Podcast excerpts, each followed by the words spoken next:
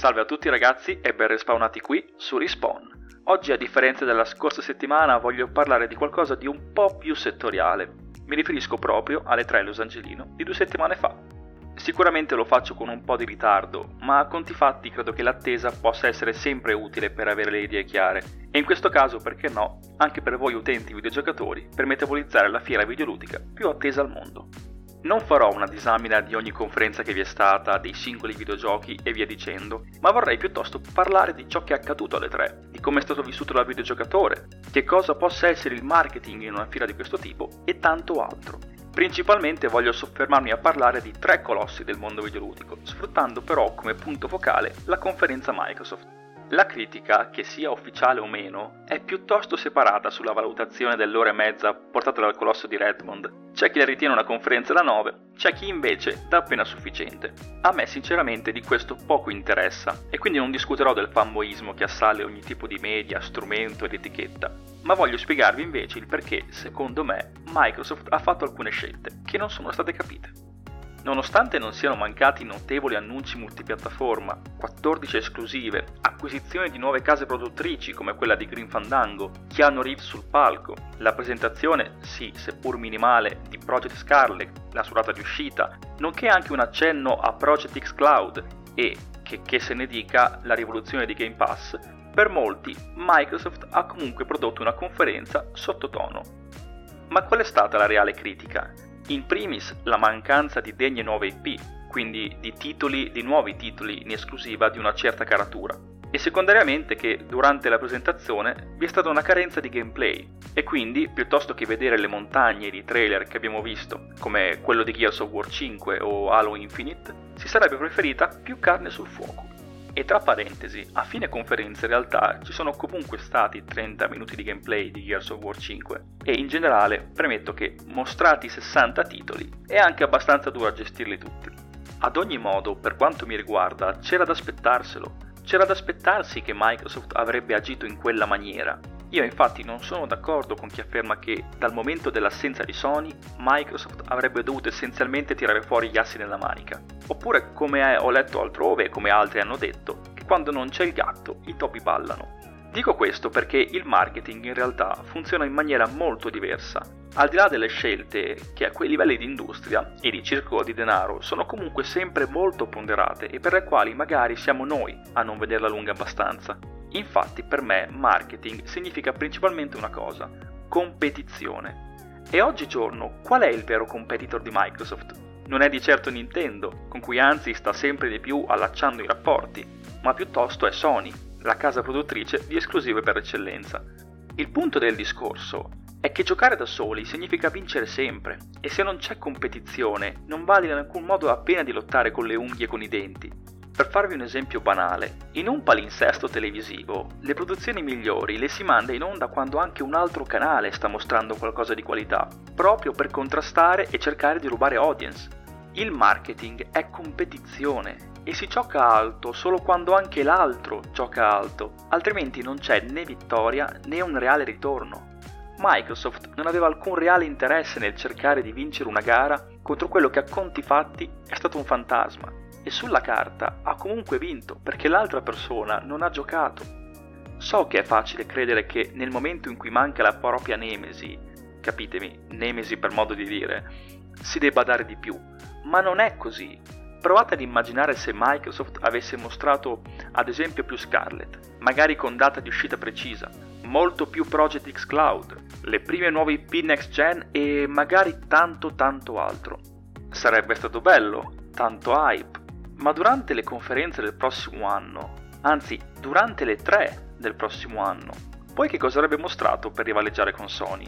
Sarebbe stato bello se l'utenza si fosse ricordata delle tre dell'anno precedente e avesse detto qualcosa tipo vabbè, c'è già tutto, hanno già mostrato la roba grossa lo scorso anno. Ma sappiamo tutti che non sarebbe andata così, anzi sappiamo che tutti avrebbero comunque preteso cose nuove e che la novità di Sony avrebbe vinto anche solo per essere novità.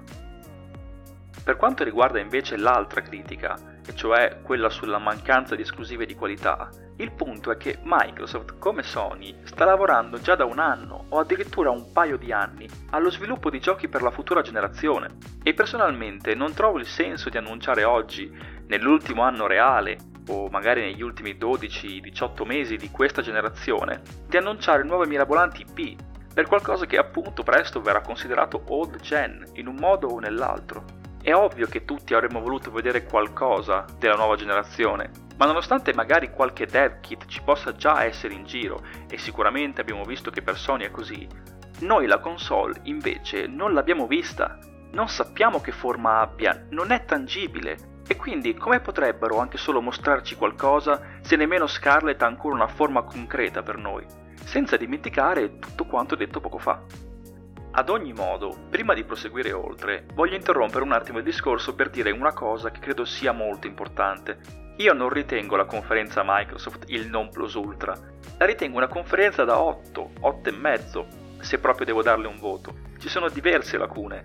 Difatti avrei desiderato qualche informazione in più su Project X Cloud, come anche di Scarlett, e in generale non amo particolarmente nemmeno tutto il tempo che Microsoft spende in quei video, chiamiamoli motivazionali. Ed è chiaro che il bambino che in noi vorrebbe mille nuove esclusive, e di quelle mille nuove esclusive, mille nuovi gameplay. Il punto è che non è il bambino che è noi a dover parlare, ma l'adulto in questi casi. E quindi il mio discorso è atto a cercare di ragionare criticamente su ciò che è stato fatto, su ciò che è stato mostrato, al di là di quanto uno avrebbe voluto, che solitamente è molto di più di ciò che in realtà ci viene dato. Bisogna comunque anche considerare che Microsoft avrebbe dovuto tenere una conferenza di due ore, non di un'ora e mezza, quindi io non so se qualcosa è andato storto, però sicuramente avrebbe potuto fare di più. Ora però, detto questo, spostiamoci un attimo sulla critica legata alla mancanza di gameplay. Questa è sicuramente una lamentela che può avere il suo valore ed è comunque corretta da parte dell'utente, che non necessariamente ha sempre ragione, ma che ha tutto il diritto di fare le sue dimostranze. Diversi motivi per cui Microsoft possa aver ragionato così, che sia a torto o a ragione, li ho analizzati poco fa, per cui ciò che mi interessa farvi notare ora è che, salvo alcuni casi, in realtà non importa cosa la software house o la compagnia scelga di fare, se l'utente lo desidera, si lamenterà comunque. Perché dico questo? Vi porto un esempio chiarificante. Lo studio che lavora per EA, Electronic Arts, ha mostrato un gameplay interessante a mio dire su Jedi Fallen Order. Il gameplay era un alfa, o addirittura una pre-alfa, non ne ho la certezza. Quindi, per i non addetti, uno stato del gioco essenzialmente prenatale, con tutti i possibili downgrade, bug grafici, problemi di aliasing e particellari di sorta. Però, nonostante questo, EA ha scelto comunque di mostrarlo ai fan, piuttosto che uscirsene semplicemente con un trailer. E sapete cosa è successo? Ci sono state lamentele ovunque, persino offese nei confronti dello studio, ed è accaduto tutto ciò che fa parte, come direbbe un amico, della fitta sassaiola dell'ingiuria.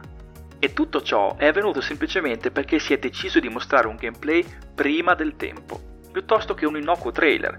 Trailer, peraltro, che fa parte della cultura dell'hype e di cui parlerò probabilmente in un prossimo episodio. Microsoft invece ha agito all'opposto, ha mostrato fin troppi trailer e pochi gameplay e, stranamente, ha ricevuto le stesse offese di chi ha invece mostrato qualcosa. Quindi, come sempre, bisogna ragionare un po' di più su quanto accade nel mondo videoludico, perché se un'azienda multimiliardaria si comporta in una certa maniera, è perché probabilmente, anche se magari non sempre, la sa più lunga di noi e il più delle volte, a prescindere dalle scelte fatte, l'utenza si dimostra per avere la stessa identica reazione.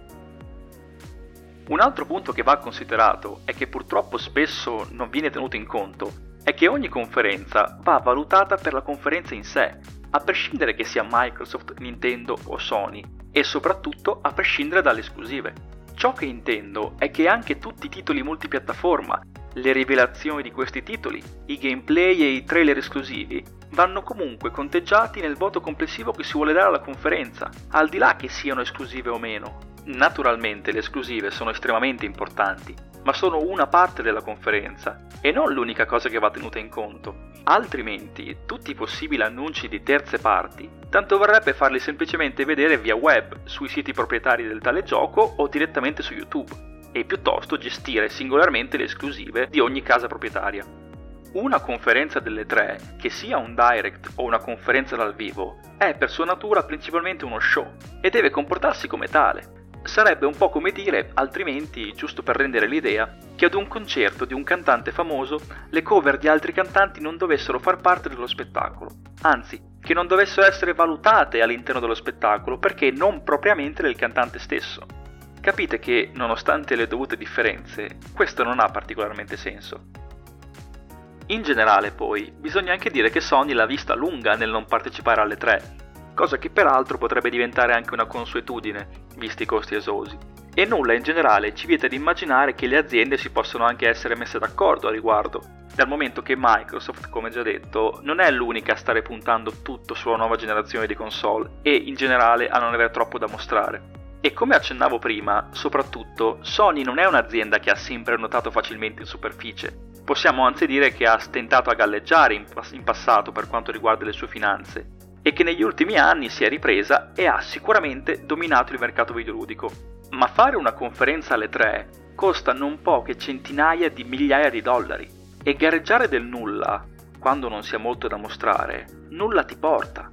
Microsoft al contrario, possiamo dire che invece viaggia nell'oro liquido. Quest'anno ha toccato il trilione, mentre Sony attesta il suo valore di mercato sui 60 miliardi. E sono diversi anni che Microsoft è parte fondamentale delle tre qualcosa di atteso ed immancabile e che può permettersi di fare una conferenza di livello persino in un'occasione del genere. Il punto quindi è che piuttosto che lamentarsi vanamente, sarebbe invece plauso ringraziare Microsoft per aver partecipato ad un E3 dove, tralasciando Nintendo, in generale tutti gli show, compreso il suo, sono stati quantomeno leggermente sottotono. Ad ogni modo, arrivati fin qui, restano appunto da fare i complimenti ad una più che nota compagnia giapponese. Sto parlando di Nintendo, che a mani basse ha mostrato in 45 minuti il miglior appuntamento delle tre. Anche qui però c'è da fare una considerazione, perché nella scorsa settimana la cosa che più di frequente ho letta dopo la consueta Microsoft ha fatto schifo è stata proprio che Nintendo ha fatto quello che non ha fatto Microsoft.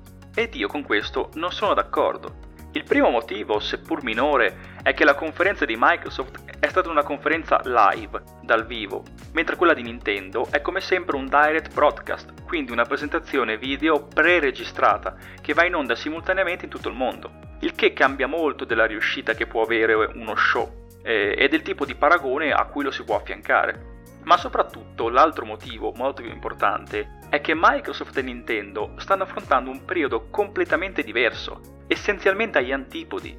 La prima è conscia di aver perso parte della gara videoludica con Sony, quantomeno per le esclusive e le vendite, su cui Sony continuamente la surclassa, e sta preparando invece in maniera egregia, a mio dire, il terreno per il futuro. La seconda invece, Nintendo, non ha in procinto nessuna nuova console, al limite eh, varianti della Switch, ma questo è un altro discorso, tuttora ancora non confermato. E l'unica cosa che doveva fare e poteva fare Nintendo era rimpolpare la sua unica console di nuovi giochi, nuove esclusive, nuove compatibilità come quella di The Witcher, che peraltro ho molto apprezzata. E come potete capire, questo è il contrario di ciò che doveva fare Microsoft. I due colossi videoludici, come già detto, stanno vivendo un periodo completamente diverso e quindi non è corretto paragonare i due eventi, metterli sullo stesso piano. Tutt'al più possiamo, come giusto che sia, e come ogni videogiocatore ha il diritto di fare, preferire una compagnia all'altra.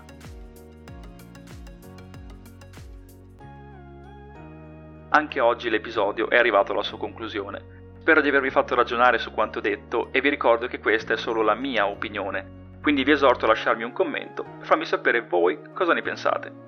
Se avete apprezzato l'episodio, naturalmente cliccate mi piace e condividetelo. Vi ricordo che questo podcast è in uscita ogni martedì alle ore 15 su Spreaker, Spotify, Anchor, Google Podcast e Breaker. Grazie a tutti per l'ascolto e al prossimo Respawn!